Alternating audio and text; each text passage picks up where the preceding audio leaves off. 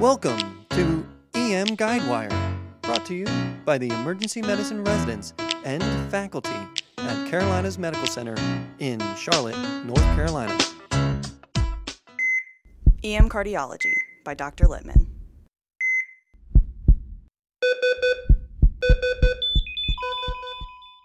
Welcome to this week's Cardiology Core Concepts for Emergency Medicine Physicians, brought to you by the EM Guidewire team for the Carolinas Medical Center's EM group. Today we have a big group of residents, so let's go around the table really quick for introductions. I'm Joanna Kriefel. I'm Jeremy Driscoll. I'm Nikki Richardson. And of course, the star of the show, Dr. Littmann. This week's installment is sponsored by oseltamivir, whose main side effect is nausea and vomiting. Perfect. Oseltamivir. Now, let's get on with the show. Today we're going to be discussing the management of wide complex tachycardia in the emergency department, part three of a three part series. We are back for our third and final segment discussing wide complex tachycardia. In the first two segments, we discussed Dr. Littmann's approach to the conscious patient with regular and irregular wide complex tachycardia. Today, we're going to discuss that unconscious, pulseless, or critically ill patient that rolls through the ambulance bay doors with wide complex tachycardia. This is different than our previous discussions because the unstable patient requires treatment first. Dr. Littmann, how do you approach these patients? Well, if you have a patient with pulseless wide complex tachycardia, of course you have to follow ACLS. Shock, CPR, shock, CPR, epinephrine, shock, CPR. Shock at least three times unless you already know what the problem is. Remember, if the wide complex tachycardia is not shockable, it is almost certainly not V-tach. If it's not V-tach, of course it was PEA. What is the differential diagnosis of wide complex PEA? The two most common conditions are hyperkalemia and sodium channel blocker toxicity. These require intravenous calcium chloride or sodium bicarb. Is there anything in the patient's presentation that can help me determine what the problem is quickly? Of course, the clinical presentation is typically quite different. You consider hyperkalemia, the patient is septic, has a history of end-stage renal disease, is taking spironolactone. You think about TCA toxicity, if the patient took something and was found down.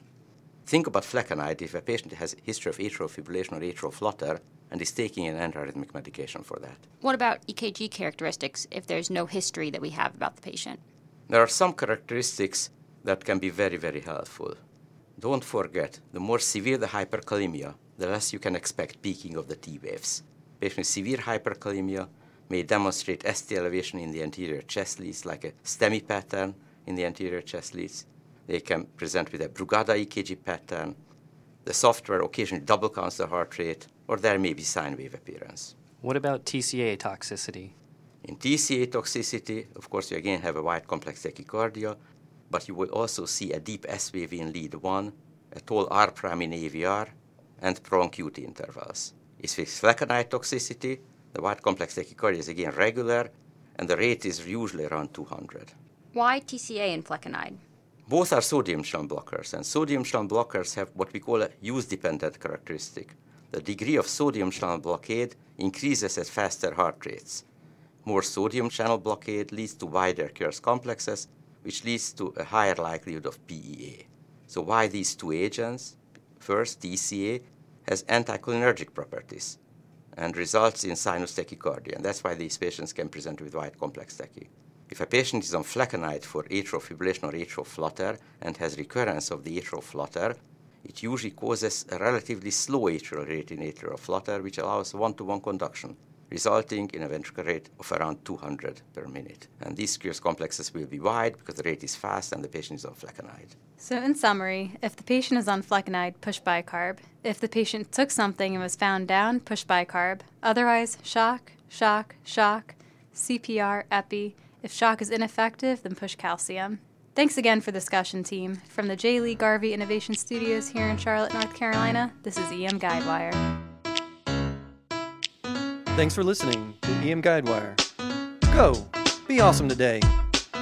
CMC out.